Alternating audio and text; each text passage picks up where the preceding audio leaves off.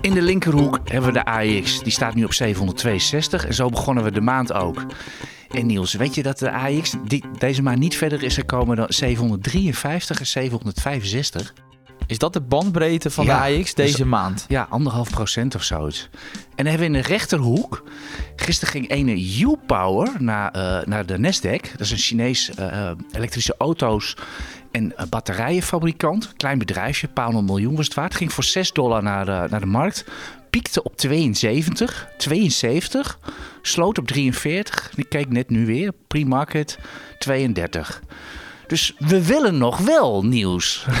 ja, ik had eerlijk gezegd nog nooit van een bedrijf Nee, gehoord. ik ook maar- niet. Maar ik kwam er tegen omdat het Ja. zo idioot bewoog gisteren. Ja, krankzinnig. Dus, dus je zal maar dus ver- eh, ingeschreven hebben voor die 6 dollar en dan voor 70 kunnen verkopen. Dan, eh, dan is je hele jaar al natuurlijk helemaal goed. Ja, of je zit te balen omdat je er op 12 al uitging. Ja, klopt. ik, ik heb wel het gevoel als je dan, dat, dat zijn dan vaak ook de aandelen die dan zo weer richting de introductieprijs eh, kunnen gaan. Ja, dat- we, gaan, we gaan het wel zien vandaag voor het wordt. In ieder geval, ik denk dat die mensen die op 72 hebben gekocht niet echt goed hebben geslapen. Eh Dat denk ik ook niet. gevalletje, we zijn er weer ingetuind, eh, kan dit wel eens worden. nou ja, dames en heren, u hoort het. Eh, welkom bij die Eerst Beleggers podcast. Het is vrijdag 21 april, maand lente. We hebben nog geen warme dag gehad, eh, nieuws. En de AX wil ook al niet eh, heel erg vlotten. Maar in ieder geval, het is rond de klok van half twaalf. De AX doet plus 0,20, 0,3. Stelt allemaal niet zo heel veel voor, zoals de hele maand al eigenlijk. Ja, we hebben één uitschieter. Laten we daar maar meteen mee gaan beginnen vandaag. Flow Traders, min 11 op cijfers. Wat is dit nou? Nou ja, kijk, het is een beetje bij flow traders altijd een beetje traditie dat eh, de winst per aandeel altijd tegenvalt ten opzichte niet zozeer van de consensus, maar vanaf de consensus van onze forumleden, want die zitten altijd veel te hoog. Ja, die zit ook long. Die, maar die, die, ik- ja, ik, dat, ik had nog nooit meegemaakt dat bij een bedrijf dat, dat er komt altijd de consensus van zakenbankanalisten en dan een beetje het gemiddelde wat zij verwachten is de consensus. Dat letterlijk, dat werd gewoon weggelachen. De consensus. Dus ze gingen uit van, ik dacht, een eurotje per aandeel.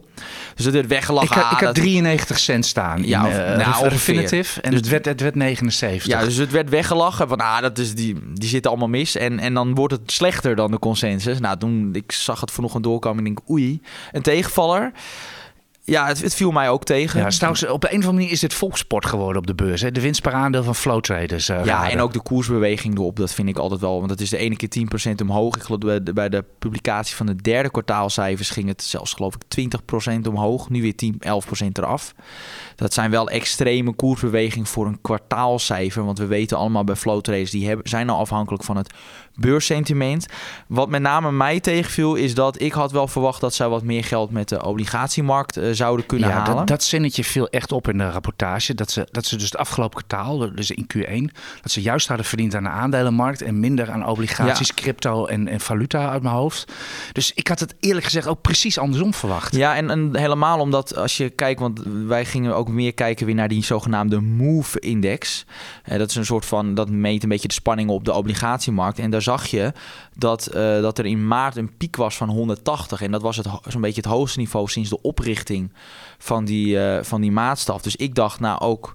eh, ja, het gaat, het, waarschijnlijk gaan ze daar veel geld mee verdienen. Maar dat is, ja, dat is helaas niet gebeurd. De FIX-index was wel aanzienlijk lager dan... ja, de eh, volatiliteit van ja. de aandelenmarkt. Ja. Ja, dus die meet inderdaad als het inderdaad veel op de bewegelijkheid, de spanning op de aandelenmarkt. Dat was vorig jaar aanzienlijk hoger, lag die FIX-index, dan in het eerste kwartaal. Maar daar staat dan wel weer tegenover dat er meer handel was. Dus dat compenseert nog wel. Maar ja, kijk, al met al, kijk, als, als flow traders ieder kwartaal een, een 79 cent aan, aan winst zou halen, dan zou ik voor tekenen.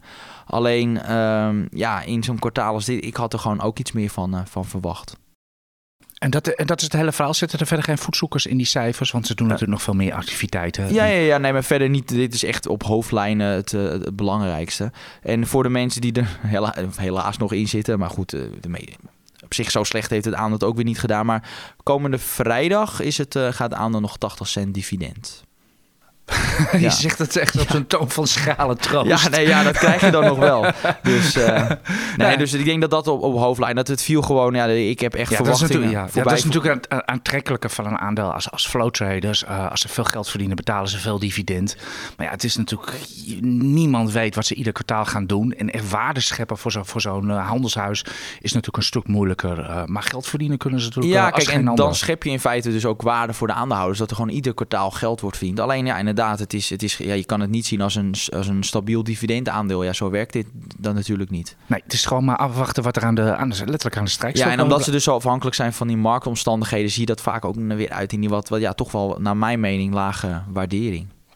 Dus dat is de belangrijk. We hebben nog een bedrijfje vandaag. Daar kan ik twee zinnetjes over zeggen die met cijfers kwam. Beter bed. Ja, ja, ik kijk er toch altijd naar.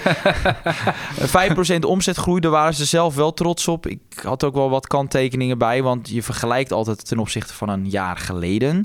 En wat ze er niet bij hadden gezegd was dat in Q1 2022 was het nog zo dat uh, twee weken de winkels dicht waren. Dus uh, ja, dat, dat zullen we bijna maar weer vergeten. Maar toen waren ze hebben dus in een jaar geleden was toch waren ze nog twee weken dicht. Dus dat helpt nu natuurlijk wel de omzetgroei ten opzichte van een jaar geleden. En waar ik nog wel wil naar kijken is die nieuwe businesses. De groothandelstak die valt echt tegen. Uh, wederom een omzetdaling van 7%. En die groothandelstak levert dus ook bedden hotel aan hotels en vakantieparken. Dat zou de groei uh, aanjager moeten zijn van Beter Bed. En dat is het uh, helaas niet. En het verbaast mij dat die middellange termijn targets van het bedrijf nog steeds gehandhaafd worden. Want die zijn wat mij betreft absoluut niet haalbaar.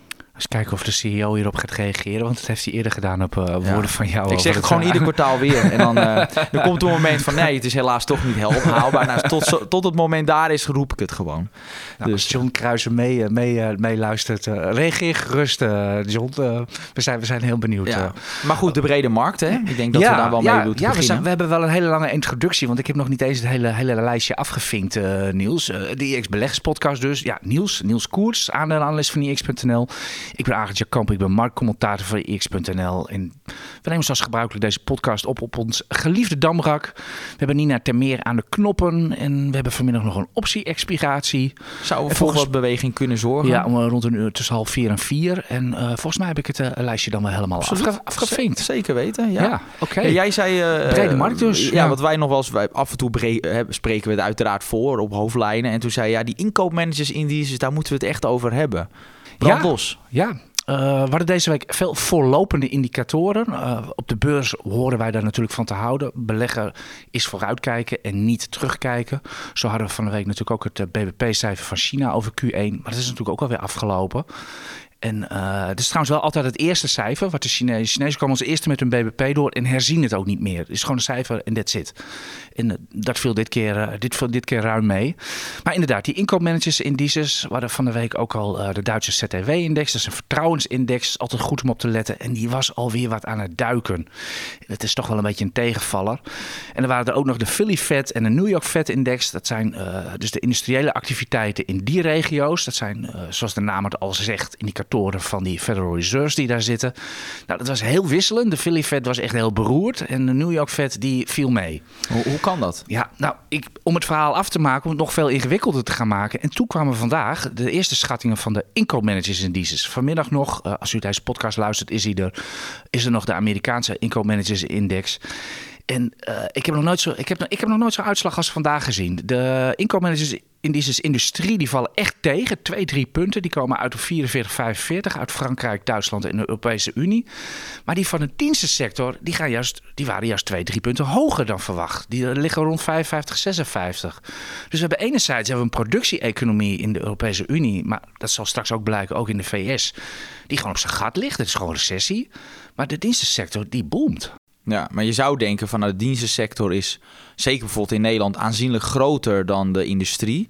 Maar toch uh, kijken we toch vaker naar dat industriële cijfer. Wat is daarvan de reden? Uh, omdat die echt de leading indicator is. We, gebruiken het natuurlijk als indicator voor de markt, voor de, voor de economie. En die schijnen dan toch, hoewel de dienstensector in het Westen denk ik wel groter is dan productie, geeft die dan toch beter aan op de een of andere manier. Ik heb daar de Navy, die de Navy inkoopmanagers index over uit uh, uitgegeven heb ik zoveel jaar geleden daar eens over gesproken. En die zeiden dat ook. Daarom geven wij ook geen dienstensector uh, inkoopmanagers index af. Het maakt niet uit, zeiden ze. Dus vandaar. En, maar het is echt een heel opvallend verschil. En Ja, ik zit zelf een beetje naar de markt te kijken van, uh, ja, waar wil je nou heen? Uh, prijzen we nou een recessie in of alweer herstel? Ik kom daar zelf niet helemaal uit. De AX volgens mij ook niet. En wie wel? En dan inderdaad dat die, dat die inkoopmanagers in, in die ze zo ver afwijken van de, van de consensus. Dat vind ik echt heel vallend. Iedereen zit denk ik een beetje koffiedik te kijken. Ja. En dan vliegt er ook nog zo'n Britse inflatie van 10% tussendoor. de Duitse producentenprijzen die dalen alweer. 0,5, min 0,5 op maandbasis. Echt veel. Dus ja, de wereldeconomie uh, schiet alle kanten uit, lijkt het wel, uh, Niels. Ja, dat klopt. Dus ja, kijk, dat maakt ook. Uh, dat is ook het, het lastige. we willen allemaal weten wanneer komt die recessie. Maar dat is zo ongelooflijk. Ja, die willen we in onze agenda zetten. ja, maar dat is zo ongelooflijk lastig om te voorspellen. En daardoor ja, kijk ik als analist liefst gewoon naar de, naar de bedrijfscijfers. En er waren er genoeg, genoeg van. Maar uh, zijn, er, zijn er nog andere dingetjes die er echt uitspringen als op macro-gebied? Nou ja, waar de vetnotulen, maar dat is verder allemaal niet zo heel bijzonder. Dus is denk ik niet echt een, echt een verandering uh, in te zien. ECB-notulen ja, natuurlijk ook ja, gehad. Ik, ik, ik, denk, ik denk wel een beetje dat het inflatie-renteverhaal wel een beetje over is op de markten. Dat dat niet meer leidend is. Dat nu echt dat al dan niet recessie en dan wanneer. Uh, het was Citigroup van de week die zei dat het wordt vierde kwartaal nou, we gaan het, uh, we gaan het, we gaan het wel zien. Maar ja, dat, dat is eigenlijk een beetje. Uh, dus, ja. dus jij zegt eerder van, nou, als nu, je had in het verleden natuurlijk zo dat wanneer je een goed, goed nieuws is slecht nieuws en slecht nieuws is goed nieuws. Nu zou je echt, nu zeg jij in feite, goed nieuws is goed nieuws en slecht nieuws is slecht nieuws. Wacht even, hier moet ik nog een dagje.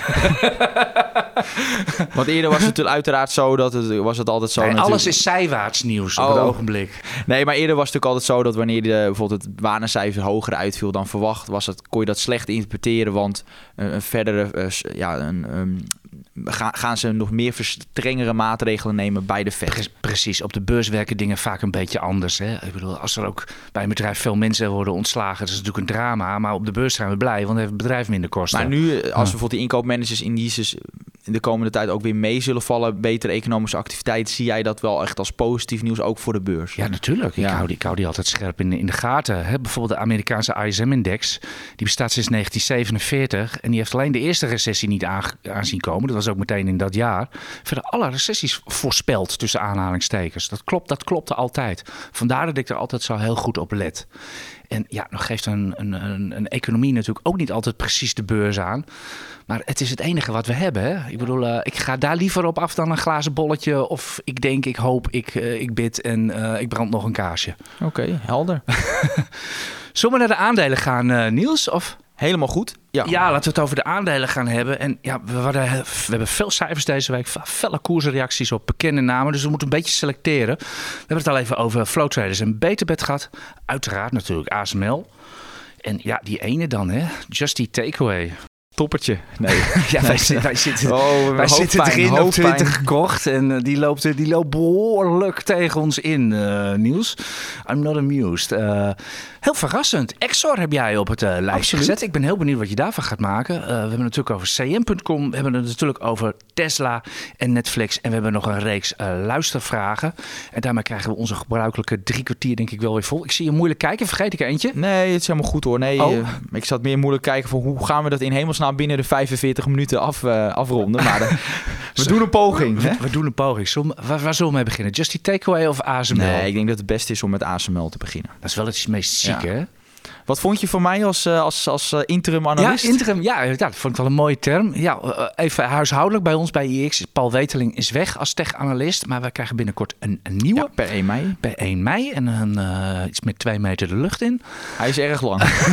en, uh, dus ik had nu even de eer om eventjes ja, even het waren allemaal groene vinkjes, die, uh, die rapportage van ASML. Zoals we eigenlijk al een jaar of tien gewend zijn. Maar er zat één heel hard rood vinkje in. En ja, dat was Niels Stromgeroffel. Dat was de order intake. Ehm, die was ook wel fors minder dan verwacht. Was verwacht ongeveer 5 miljard. Meer dan 5 miljard was 3,75. Dus dan zie je ook wel, en dat geeft met name aan dat, uh, kijk, als die, kijk, het is weliswaar één kwartaal, en dat wil ik wel even benadrukken. Maar stel dat je bijvoorbeeld de komende kwartalen een een lagere order intake houdt, dan zul je dat gaan zien in de cijfers waarschijnlijk rond de tweede jaarhelft 2024 en 2025. Dus dat oh, kijkt voor... dat zien we dan wel Nee, maar goed, dat kijkt wel vooruit, want nu de outlook voor dit jaar was gewoon ijzersterk. Ook voor het tweede kwartaal allemaal goed. Maar inderdaad, ja, die order intake en dan was het voor mij toch even kijken waar uh, waar hecht een markt meerwaarde aan? Dan zie je toch uiteindelijk dat dat die order intake is. Maar ja, al met al, ik zat naar die cijfers te kijken. Ja, ik werd daar gewoon heel blij van.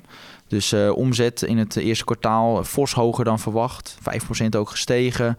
Winst per aandeel hoger. Marges hoger dan verwacht. Dus ja, het waren allemaal groene vinkjes. Netto kasposities. Kopen ja, ook weer ja, eigen zeker, omdat het bedrijf natuurlijk druk aan het expanderen is ook. Ze zijn aan het investeren. Ze moeten die productie ja, en dan de kosten onder controle houden. Dat is een prestatie ja, daarom, dus, dus, het was allemaal sterk. En vergeet ook niet die outlook voor 2023. Ja, ze verwachten gewoon een omzetgroei nog altijd van meer dan 25%. Ja, dat zijn gewoon hele sterke cijfers. En eh, wat ook meespeelt, kijk, die orde intake is weliswaar wat lager. Maar vergeet niet dat ASML nog steeds veel meer orders eh, in de boeken heeft staan. dan dat ze überhaupt kunnen behandelen. Dus in dat opzicht. Ja, ze, hebben 39 miljard aan orders in de boeken staan. En dat is ook ongeveer het bedrag wat de Europese Unie aan, aan subsidies en stimuleringsgelden aan de chipsector wil uitgeven. Dus dat plaatst het een beetje in perspectief, denk ik. Ja, nee, maar dus dat, is, echt, enorm. is echt heel huge. Nee, daarom. Dus, dus ik, ik was gewoon zeer tevreden als lange termijn belegger in dit aandeel ben ik hier gewoon, uh, gewoon tevreden, ben ik hier gewoon tevreden over. En uh, ja, zou ik me als belegger niet zoveel zorgen maken. Oké, het aandeel ging even wat omlaag, maar ik geloof daarna herstelde het ook weer. Dus al met al um, gewoon een hele mooie cijferset voor een lange termijn belegger. Prima. Ik was over één ding. Ik ben ook aandeelhouder van ASML. Over één ding was ik niet zo tevreden. Ik had eigenlijk wel wat meer dividend en aandeleninkoop gewild. Ja, maar goed. dat ze daar niet echt heel scheutig mee zijn. Nee, maar ja, aan de andere kant, als ze dat betere investeringskansen zien, waar een hoger rendement op zit dan dat dividend, ja, dan eh, vind ik dat helemaal niet zo'n probleem. Kijk, vergeet niet, ASML nee, heeft aandeleninkoop ook wel, want het aandeel is behoorlijk duur alweer. Daarom echt gewoon 30 keer verwachte winst. Nee, maar dan dus- is, is het rendement op die aandeleninkoop natuurlijk ook lager, hè, bij hogere waarderingen. Dus dan is het, als zij, dan is het ook de kans groter dat zij uh, andere in, initiatieven, investeringen zien die meer rendement opleveren dan zo'n aandelen inkoop. Ja, maar ik had toch graag wel even het dividend met het inflatiepercentage verhoogd zien worden. Oké, nou ja, dat is, uh, dat is dan. maar zo goed. is er altijd wel iets te zeuren bij, bij cijfers. Nog even één ding, en dat is, ligt een beetje in het verlengde van ASML natuurlijk. Uh, die order intake is, uh, is natuurlijk, uh, nou was iets gehalveerd. Ja, de TSMC denken we natuurlijk na afgelopen maandag. Oh hè, toen was ineens het gerucht, bericht in de markt van dat TSMC haar bestellingen bij ASML zou hebben terug, aan het terugschroeven zijn. Ik geloof niet dat het gekwantificeerd werd, alleen maar dat ze het terug aan het brengen zijn. Uh, vervolgens bij in de ASML-rapportage zagen we daar niets over. Er is niets over gezegd. En een dag later was TSMC er met een uh, trading update eerste, eerste kwartaal. En die zeiden dat ze nog gewoon blijven doorinvesteren. Ja, dus ik weet ook niet waar dat vandaan kwam. Dus, uh, dus nee, dat, dat lijkt. Dat is in principe goed nieuws. Toen herstelde inderdaad ook de koers van ASML daar weer op. Dus, uh, maar voor de lange termijn, kijk, dat orderboek is dan even wat valt wat laag. Maar dat heeft ook te maken. Ook ASML is een conjunctuurgevoelig bedrijf. Alleen dat zagen de ja, laatste. Het is een cyclical, dat vergeten we wel eens. En dat zagen we natuurlijk niet in de cijfers. Want omdat ze zoveel orders hadden, veel meer dan ze kunnen behappen. Als het dan wat terugzakt. En dan kunnen ze alsnog veel omzet boeken. Waardoor je die, uh, die ja, golf beweging minder ziet in de cijfers. Maar het is gewoon een cyclisch bedrijf. En waar ik dan kijk naar de lange termijn, ja, in principe als je kijkt naar de opkomst van artificial intelligence, ja, er zijn allemaal extra chips voor nodig. Ja, precies, Microsoft is er ook alleen aan het maken. Daarom, ja, en er is natuurlijk maar één die dat kan maken. En dat kan alleen maar op de machine van uh, Daarom, dus, dus voor de lange termijn is er niks aan de hand. Dus, uh, dus, dus ja, dus dat. Ik denk denk zeker met AI dat het alleen maar aantrekkelijker wordt. Daarom nee. Dus, en, eh, maar dat zie je natuurlijk wel ook weer in die waardering. Hè. Ik bedoel, er zijn maar weinig bedrijven die ik in portefeuille heb met koers-winstverhoudingen van tegen de 30. Dus, uh... Ja, en Nvidia, en Nvidia heeft het dubbele, nieuws. Dat staat alweer tegen 60 keer ja. verwachten. Maar ja. daar zit natuurlijk vooral de AI-fantasie bij, uh, bij Nvidia. Ik denk dat we dit zo wel uitputtend behandeld hebben. Ook TSMC even meegenomen. Zullen we eerst naar de luistervraag gaan? Of doen we toch nog Just Eat Nee, we doen wel eerst de luistervraag en dan een kleine teaser naar Just Eat. of hebben we veel vragen over Just Eat Uh, ook, maar uh, die, die, die, dat komt uiteindelijk wel aan bod.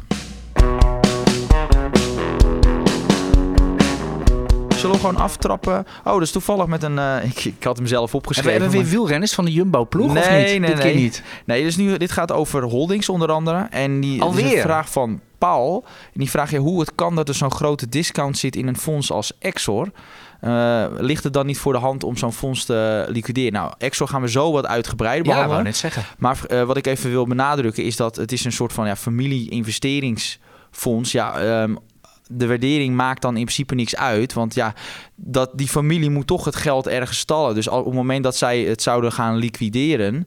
Ja, dan, hebben, dan heeft zo'n familie Agnelli in het geval van Exor... Ja, die heeft dan ineens tientallen miljarden op, op de balans. Ja, dan moeten ze alsnog weer in aandelen stoppen. Dus zo'n zo'n investeringsmaatschappij is gewoon een ideaal vehikel voor die grote families om hun, uh, om hun geld uh, ja, te investeren. Dus, uh, dus nee, dus in principe doet dat, zie, zie, ik, zie ik het niet voor, ligt het niet voor de hand dat het fonds geliquideerd gaat, gaat, gaat worden. nee, ik neem aan dat er ook nog wel wat fiscale voordelen aan zitten als je als familie het kapitaal.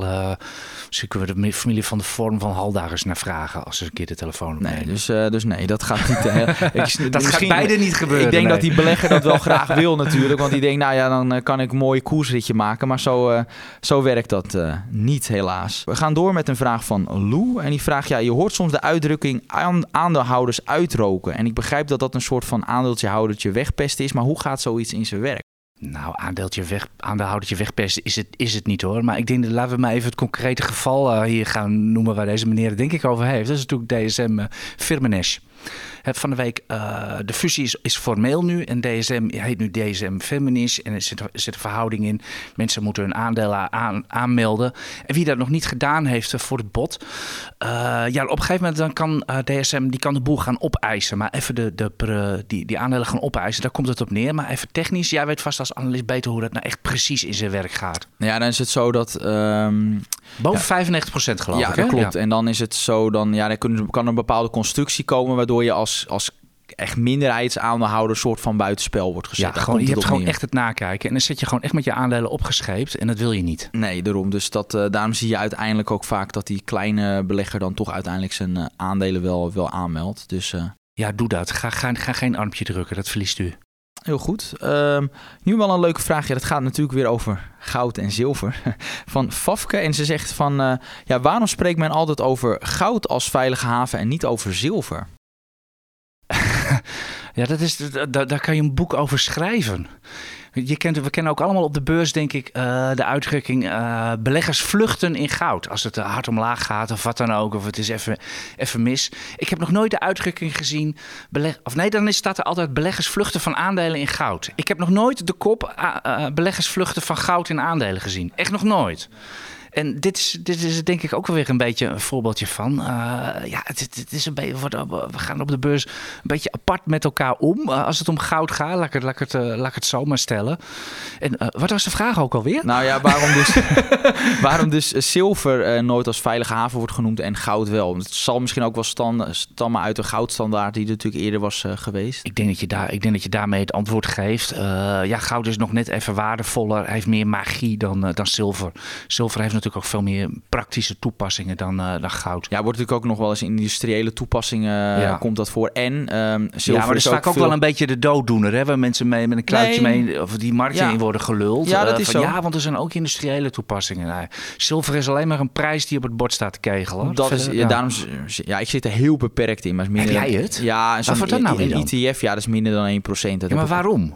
Uh, een klein beetje als spreiding op de beleggingsportefeuille. Maar ik moet toegeven, ja, dat heb ik zes, zeven jaar geleden ooit gekocht en eigenlijk nooit meer naar gekeken.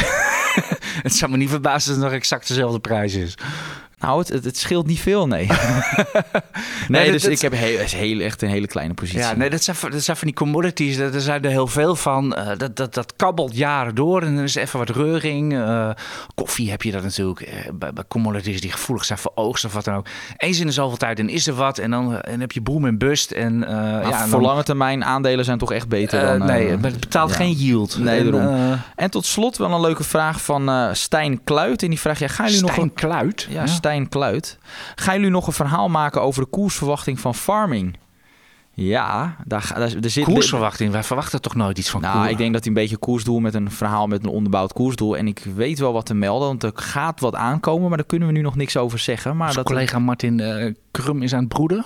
Zeker, ik weet natuurlijk wat eraan komt. Maar eerst uh, gooi, uh, zetten we het op de site, waarschijnlijk begin volgende week. En dan kunnen we het daarna in de podcasten uitgebreid behandelen. Want ik denk wel dat daar wat over uh, gezegd zou ja, kunnen en even worden. Voor, uh, het, wij hebben als nette regel hier intern voordat, want wij weten natuurlijk wat Martin gaat schrijven, voordat het artikel op de site staan, handelen wij of beleggen wij er zelf niet in, doen we er helemaal niks mee. Klopt. Dus zo netjes zijn we, zijn we dan ook wel weer. Altijd. Overigens, yes. farming is weer een penny stock. Ik, ik heb vandaag niet gekeken, maar ik, ik begrijp Ik begrijp daar eigenlijk helemaal niks van. Nee, ik ook niet. En uh, ja, is, ja, ik zeg ja. eerlijk gezegd inderdaad nee.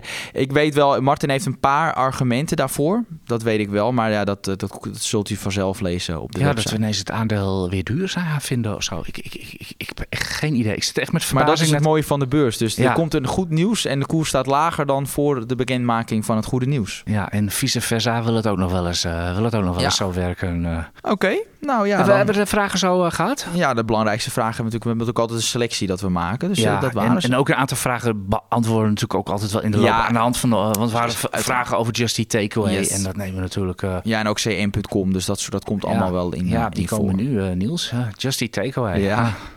Ja, het begon nog leuk, ja, toch? Ja, dat, maar dat hebben we vaker gezien. Ik, ik zat in de zag ik plus 8%.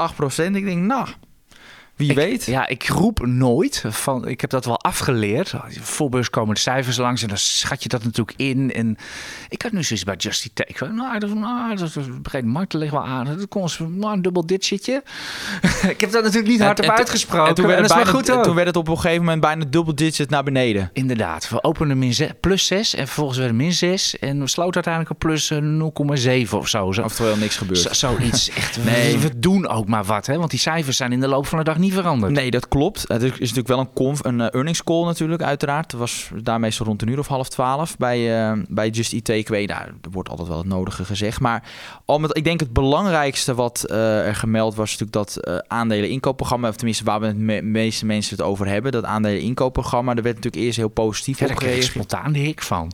Ja, ik, eerlijk gezegd vind ik dat uh, aandelen inkoopprogramma een beetje een zwaktebod. Daar ben ik wel eerlijk in. Uh, van 150 miljoen, want in feite, en dat kun je eruit aflezen, is dit gewoon om... Hij wil hiermee, Jitse Groen wil hier een bepaald signaal mee afgeven.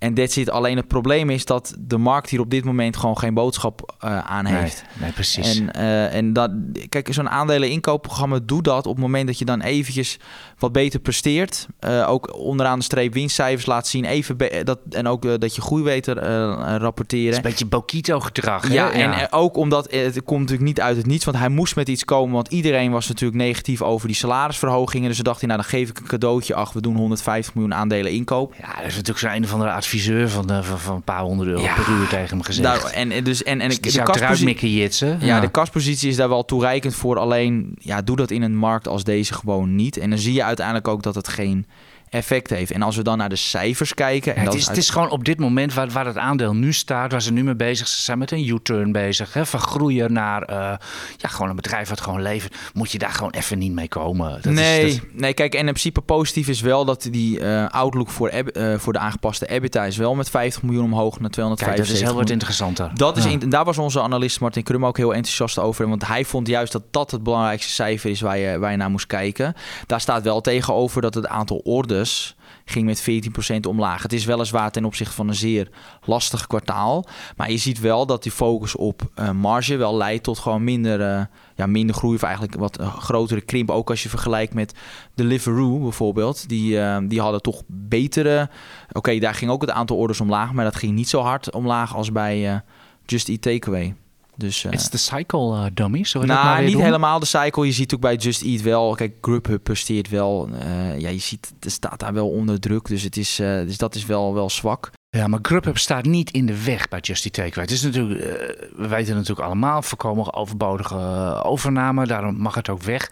Maar het is niet zo dat het concern leeg trekt nee. op dit moment. Nee. Of dat het bloedzuiger nee, is. Nee, en in principe, dit was ook wel verwacht. Hè, dat die orders omlaag zouden gaan. Dat komt voor niemand als een, als een verrassing. Ik bedoel, dat was ook gewoon een onderdeel van ons, van onze beleggingscasus. als een verrassing komt, is dat die koers maar omlaag blijft gaan. Ja, nee, maar de, onze beleggingscasus, hè, ondanks dat, hè, dat, dat die orders omlaag dat omdat we dat al wisten, verwachten vanaf met name het tweede jaar of daar wat verbetering. Ja, dat, dat is niet echt een verrassing. Dus ik, uh, onze casus is intact en wij achten het nog steeds mogelijk dat, die, uh, dat ze uiteindelijk ook naar die EBITDA-marge van 5% gaan komen. En ja, daar hoort dan ook een veel hoger market cap eh, bij. Want ja, als je zelf zit te rekenen, de, de huidige market cap van, van Just Eat is iets meer dan 3 miljard. Ja, om eerlijk te zijn, ja, wij hebben onze sommetjes gemaakt. Ja, zo'n zo'n Grubhub, dat zou je al voor anderhalf miljard moeten kunnen verkopen uiteindelijk. En uh, ja, dat is dan gewoon bijna de helft van, uh, van je beurswaarde. Dus ja, er zit gewoon heel veel waarde in de onderneming. Alleen bij dit soort aandelen wat je vaak ziet is dat er zijn momenten dat, dat beleggers extreem enthousiast zijn. Dat je een extreme overwaardering krijgt. Dat hebben we in corona gezien. Dat ja, met dat aandeel waarmee we begonnen van, vandaag. Nee, ja, maar bijvoorbeeld hè, dat je dan echt koersen van 100 en tegen extreme waarderingen. En nu zijn we naar het andere uiterste gegaan. Van wat zo in feite ook doet. Alles wordt negatief aangegrepen. Hè, niks wordt eigenlijk uh, positief geïnterpreteerd. Dus dat hoort bij een heel slecht sentiment als lange termijn belegger moet je gewoon door zo'n periode heen. En ja, wij zien, uh, ja, wij, ik maak me over die koersbeweging dus eigenlijk ook helemaal geen zorgen. Dus uh, want ik het kan, niet. Het doet alleen maar zeer aan je ogen. Ja. En nogmaals, jij Ja, zegt dat het al. Ik heb ze zelf ook. Ik sta natuurlijk ook zwaar op verlies. Maar eh, hoe krijg je het voor elkaar? Nou, na een bear market van drie jaar om dan toch nog weer nat te gaan. Nee, maar wij kunnen dat. Nee, Eh, maar je zult nee, maar de beleggingspropositie is niet veranderd. Nee, het verhaal klopt. is nog hetzelfde. En wij denken dat het, eh, wij denken dat het er wel, eh, wel uit gaat Ja, komen. en Dus, daar dus ben ik gewoon bereid om twee, drie jaar voor te wachten. Dat vind ik echt geen enkel ja, probleem. volgens mij hebben we dat toen ook, eh, ook gezegd. Ja, ik ben ook iemand die geen haast heeft. Dus, eh, Oké. We gaan zo verder met de IX Beleggers podcast, maar eerst graag uw aandacht voor de voordelen van een IX-abonnement. Mijn naam is Patrick Bijsbergen. Als IX-abonnee ontvangt u dagelijks kooptips, de beste analyses van onze experts, toegang tot onze modelportefeuilles en het wekelijkse magazine IX Expert, het beste beleggersblad van Nederland. Ga naar ix.nl slash actie en voor eh, slechts 24,95 bent u drie maanden abonnee. Gaan we, zullen we gewoon doorgaan met eh, Exor of eh, pakken we cm.com? Nou, doe maar cm.com. Want eigenlijk is dat wel een beetje een vergelijkbaar verhaal als Just Eat Takeaway. Groeiaandeel, bomen groeiden tot in de hemel en toen. Eh, ja, nou ja, kijk, zij hebben, en, uh, zij hebben in het verleden heel veel eh, voordeel gehad met die coronapandemie. Door onder andere natuurlijk ook die oproepen om, eh, om je te laten vaccineren. En die eh, reserveringen, dat ging ook allemaal via de technologie van cm.com. En ja, dat loopt er nu uit. En het, ehm, we, we zagen dat eh, in het eerste kwartaal van 2021 lag dat nog hoog, die opdrachten van de, van de overheid. Dat als je daarmee vergelijkt, daarom is dus die omzetgroei volledig tot stilstand gekomen. Als je dan kijkt onderliggend, was er nog wel een, eh, een groei van 15 eh, procent. Dus, eh, dus dat is wel positief. Alleen het probleem is, is wel dat, dat, dat, dat die winstgevendheid, ja, dat is nog steeds heel erg matig. Je ziet daar wel een verbetering hoor. En ze zeggen in de tweede ja- jaarhelft eh, gaat de EBITDA-marge positief zijn. Nou ja, het wordt natuurlijk ook wel eens tijd. En dan eind volgend jaar positieve vrije kaststroom. Alleen ja, ja, ho even Niels, het werd wel eens tijd. Eh, we, stonden, eh, we stonden lange tijd te, te applaudisseren voor dit groeiaandeel. Hoe harder, hoe beter.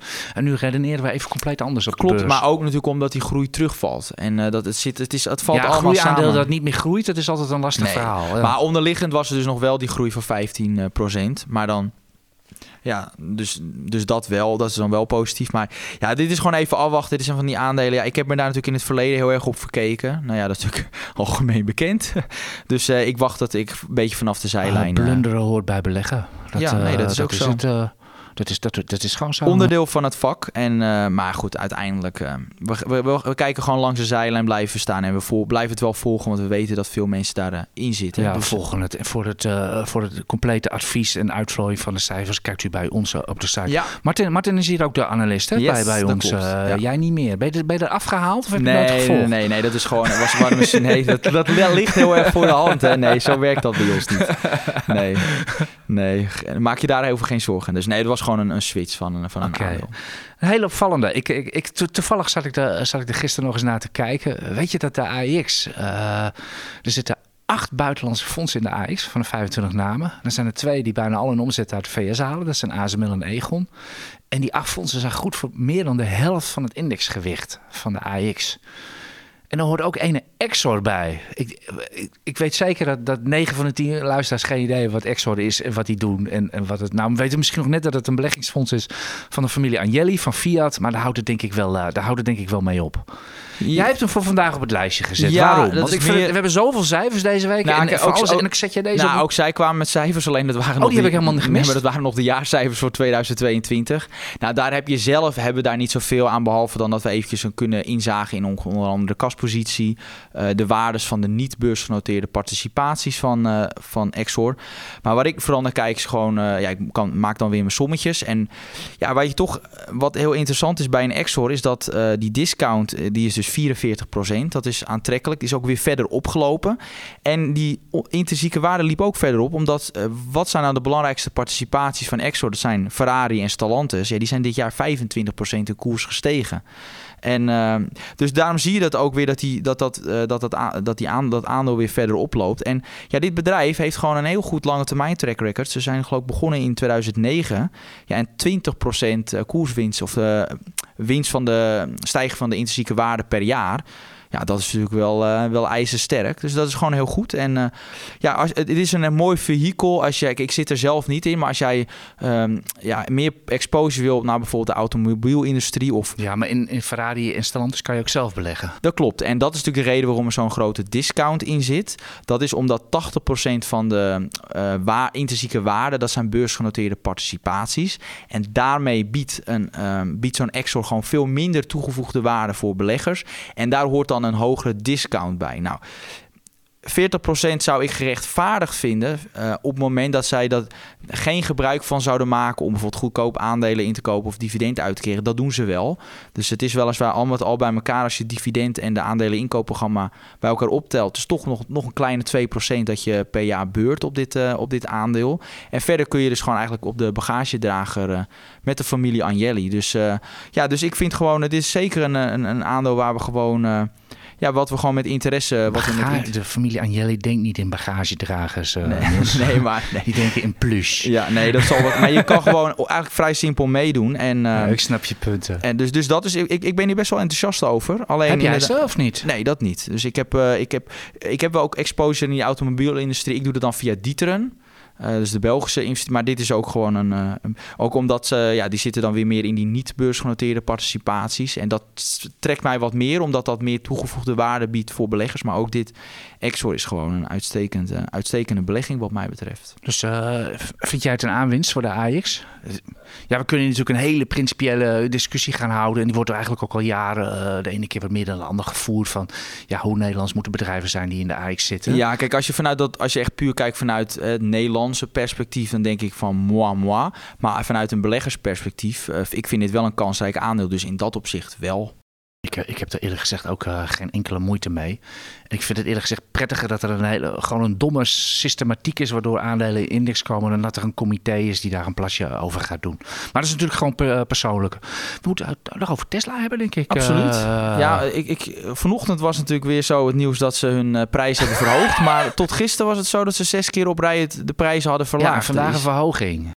Ja, Het is, eh, geen, de, de, de prijzen van, van de Tesla zelf zijn intussen bijna volatieler dan die van een aandeel. Dat is een Ja. hele prestatie. Ongelooflijk, hè? Ja. Ja. Maar dat is wel, e- eerlijk gezegd... maar ik ben net amused over die cijfers. Marge Het zonder was, druk. was eigenlijk wel heel leuk. Ik kreeg een vraag van iemand die zegt van... eh, Weet je, Tesla sta je, sta je ongeveer neutraal.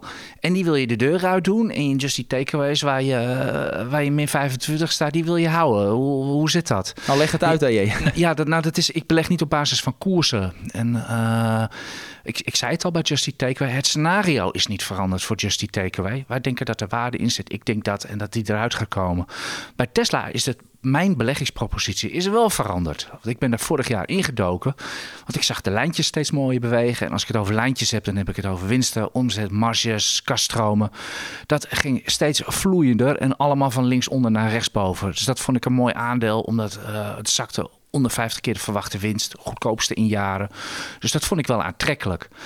Maar het is nu helemaal anders. Hadden het al over oh, Just die Takeaways, zei Input.com. Daar kun je Adyen ook bijzetten hier in Nederland. En het geldt wereldwijd. He, groeiaandelen luisteren naar beleggers. Het is even niet groei wat belangrijk is, door die hoge rentes vooral. Maar het is gewoon uh, masjes en boter bij de vis. En Elon Musk, uh, Tesla, zei van de week... nee, wij, wij vinden groei nog steeds belangrijker.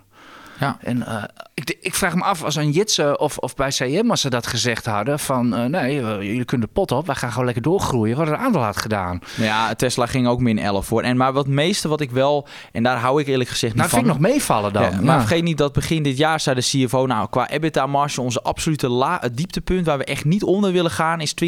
En dan ja, krijg je de Q1 krijg je de Q1 cijfers is 18,3. Ja, die communicatie dat is echt, ja, vind ik gewoon heel zwak bij Tesla. En ik zie nog steeds wel dat die marges zijn aanzienlijk beter dan alle andere autobouwers. Alleen het geeft wel aan dat hun uh, marktpositie niet onaantastbaar is. Uh, nee, en dat, dat is het natuurlijk. Ze willen inderdaad gewoon hun marktpositie behouden. Ik had zelf gedacht van Tesla is een soort van Apple. Die halen hoge marges en marktaandeel boeit ze verder niet zoveel. Als ze maar veel geld verdienen. Kortom, mijn beleggingspropositie klopt niet meer. In plaats van dat ik zeg maar even heel grof gezegd in een aankomend defensief aandeel zit, zit ik nog gewoon in de groeier. En dat wil ik niet ik verkoop mijn aandelen niet, want ik zit er voor de gein in en ik vind het veel te leuk om Oké, voor de gein in. ja, meestal de, geen goed, goed argument. Nee, nee, nee, nee, nee, maar ik, ik, ik heb ze echt voor de, voor de, voor de leuk gekocht. Maar mijn portefeuille is zo groot dat ik wel wat uitstapjes kan doen. Dus en dat is dit er, uh, is dit er een van. Dus in die, ik vind, vind het gewoon leuk om een Elon Musk beleg te zijn en vandaar dat ik ze hou. Maar eigenlijk strikt genomen had ik ze gisteren moeten verkopen. Ja, ik, ik, ik ga eerlijk gezegd wel mijn uh, positie uh, heroverwegen. Dus, omdat je, zit je, denk jij er ook zo over? Ja, vind jij ook dat mijn, de beleggingspropositie is veranderd? Die is echt veranderd, vind ik. Dus, uh, dus het, het, heeft het niet gedaan zoals ik verwachtte. Ook die marges staan sterker onder druk. Uiteraard, en dat is wel het, dingetje. Kijk, met, als het gaat om autonoom rijden, er wordt wel enorm geïnvesteerd in dat bedrijf. Er werken hele knappe koppen. Dus ik verwacht ook als het gaat om autonoom rijden, dat ze er ook weer voorop liggen. En als ze daar natuurlijk iets mee met iets komen wat echt veel beter is dan alle andere autobouwers ja, dan kunnen ze alsnog weer die marges gaan houden. Dus dat is voor mij. Ja, uh... en Elon Musk is natuurlijk druk bezig met AI. Ja. Dat heeft natuurlijk uh, dat, dat, dat, is een man natuurlijk geobsedeerd door. Dat, dat, dat hoef je verder niet af te vragen. En ik denk dat dat altijd wel een voorsprong geeft op die oude Duitse conservatieve autobouwers. En, uh... Nee, maar het aandeel zit ook in mijn, in mijn soort van in dat speculatieve hoekje. En daar, dat vind, daar ja, kan, kan ik ook wat sneller wat wijzigingen in toepassen. Dus het altijd een heel klein plukje aandelen waar ik dan weer wat speculatiever is. En daar valt dit onder. Helaas loopt deze natuurlijk niet zo voor mij minder goed dan voor jou. Maar uh, dus nee, ik ga het uh, heroverwegen. Ja, nou, ik, ik, heb, ik heb ze sinds november. Ik ben al een keer gehalveerd. Ik heb al een keer op plus 30 gestaan, geloof ik. Ik word er helemaal gek van, joh. Het is echt, dat is echt niks voor mij, hoor, zo beleggen.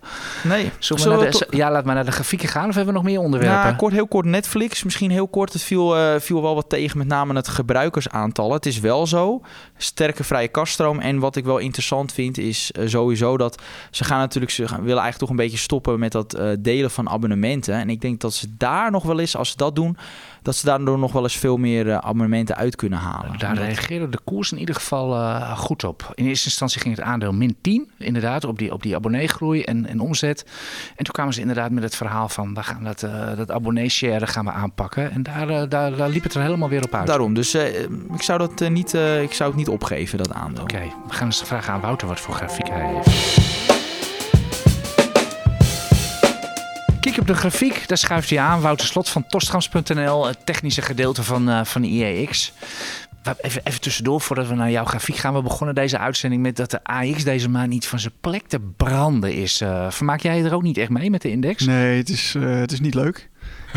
dat is duidelijk. Nee, het is, al, het is eigenlijk al weken. Wat je zegt, uh, deze maand, vanaf begin april, gebeurt er eigenlijk heel weinig. Een smalle bandbreedte. En uh, ik had meer, eigenlijk meer verwacht van het cijferseizoen, zeg maar, dat het, zodra het zou beginnen, dat er wel wat actie ook in de AX zou komen. Maar vooralsnog uh, blijft het aardig. Ja, dat is, wel, dat is wel een beetje mijn ervaring in de loop van de jaren geworden. Hoe drukker de agenda's en hoe meer je ervan verwacht, hoe minder er vaak gebeurt. En dan, als niemand wat verwacht, dan gaat ineens de zaag erin of spuiten we er vandoor. Maar laten we niet langer in spanning, Wouter. Wat heb je meegenomen? Nou ja, het, zeker ook zeg maar, voor de AX uh, kijken we graag naar uh, zeker de, de zwaargewichten binnen de AX. Uh, laatst heb ik al ASML besproken en ja, ik, ik, ben best wel positief zeg maar, voor de lange termijn voor de AX. Maar dan moeten die zwaargewichten wel meedoen. De ASML doet dat momenteel even niet. maar een van de zwaargewichten die dat wel doet is Unilever. Uh, zeker als we echt op de hele lange termijn kijken, dan, uh, dan ligt het aandeel er best, uh, best oké bij. Ik heb een, een maandgrafiek van Unilever meegenomen. Het is lang geleden dat, dat, de, dat de grafiek van Unilever dan een teken van leven geeft. Ja, het is meestal niet de, de spannendste nee. om, om te bespreken of om te bekijken. Maar het is voor veel beleggers wel een interessant aandeel altijd. Om, Ik denk dat heel veel mensen dit ja. gewoon, gewoon bijna standaard in hun portefeuille hebben Ik heb ze in ieder geval wel, ja. ja. Uh, nou ja, natuurlijk, naast de dividend doet hij het gewoon op lange termijn heel goed. Um, zeker als we kijken van de afgelopen jaren. We hebben eerst een hele mooie stijging gehad. Vanaf 2020 uh, is het meer, meer zijwaarts gaan bewegen. Uh, en we zagen eigenlijk in, in maart vorig jaar een leek neerwaarts uit te breken uit die bandbreedte. Dat was wel even een signaal van opletten, maar al vrij snel keerde die terug binnen die oude bandbreedte. Nou nu is hij onlangs ook nog uit de correctieve fase gebroken. En dat betekent voor ons eigenlijk dat het signaal dat hij naar de bovenkant van die oude bandbreedte weer kan. En dat is in dit geval het all-time high zo rond 57, 58 euro. Uh, ik teken ervoor hoor. Ja, precies. Dat is, en ik, dat ik is verwacht een ook zelf dat je van 10% ongeveer? Ja, of nee? ja uh, zeker. Hij zit nu rond de 50, dus uh, ruim, wat is het? Procent of 15. 14, 15. Ja, en, en misschien daarna nog wel. En je ziet nu ook echt, voor zowel korte als lange termijn zie je dus dat die trend positief is? Of ja, kijk ja je zeg maar, lang? dit is zeker lang. Ehm, wat kortere termijn zag je ook een soort van consolidatiefase, wat, wat, wat ja, zijwaarts, volatiel, zonder dat er echt iets, een beetje zoals de AX nu, maar dat was de afgelopen maanden bij Unilever. En die zijwaartse bandbreedte is daar ook verlaten. Dus eigenlijk staan alle zijnen voor Unilever op dit moment uh, op groen. Okay. Geldt het niet een beetje voor alle defensieve aandelen? Wolters Kluwer staat op een all-time high. Relax, Aal de Herze bijna. Heineken schurkt er ook tegenaan. Unilever is er niet eens zo heel erg ver vandaan. Klopt, nee, dat zijn allemaal aandelen die we, waar we redelijk positief over zijn. Uh, ik moet zeggen, Heineken staat tegen zijn all-time high aan. Dus daar zijn we iets voorzichtiger nu op dit moment. Maar uh, het, is, het zijn zeker sectoren waar we naar, uh, waar we naar kijken. Ja. Oké, dankjewel Wouter. De grafiek van uh, Unilever. Ja, ik ben, ben totaal niet gewend dat je met Unilever, technisch gewinte Unilever aankomt. Die ziet u uiteraard gewoon in het stukje wat op IX staat over deze, deze podcast. Speciaal voor de Spotify-luisteraars. Daar vindt u de grafiek. En even, Wouter heeft het over zwaargewichten. ASML, Unilever en Shell hebben alle drie ongeveer een gewicht van 15% in de index. Dus met die drie aandelen hebt u bijna de helft, uh, bijna de helft te pakken. Vandaar die term. Wouter bedankt, Niels bedankt. We wensen u heel veel succes volgende week op de beurs met weer het cijferseizoen. Big Tech uh, VS zeker volgende week. Yes. Of wat er nog van Big Tech over is. Absoluut. Nou, we gaan, uh, ik ben benieuwd. We spreken u volgende week weer. Bedankt dat we volgende week.